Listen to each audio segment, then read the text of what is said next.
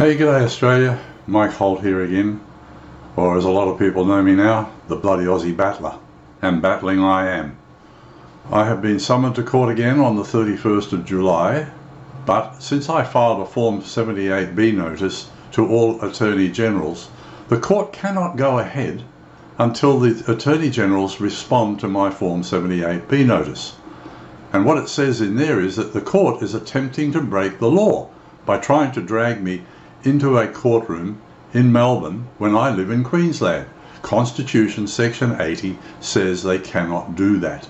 However, if they insist, I will turn up to court, but I will make sure that the jury knows what is going on. Australia, if you don't know your rights and you don't know the law, you cannot protect yourself from this rapacious government.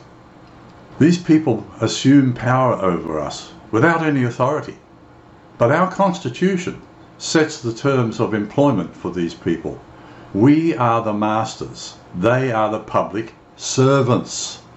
Get that into your head and you will empower yourself.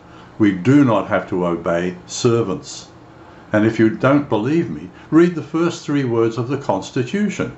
Whereas the people. That establishes we the people as the masters of the Commonwealth of Australia. We are all members of that Commonwealth of Australia with one share in the Commonwealth. Use your share wisely. Do not allow these people to trample on our rights. If you give up your rights, you give up the rights of everybody. Stand strong, stand firm, and do not allow them to browbeat you into submission. We are the masters.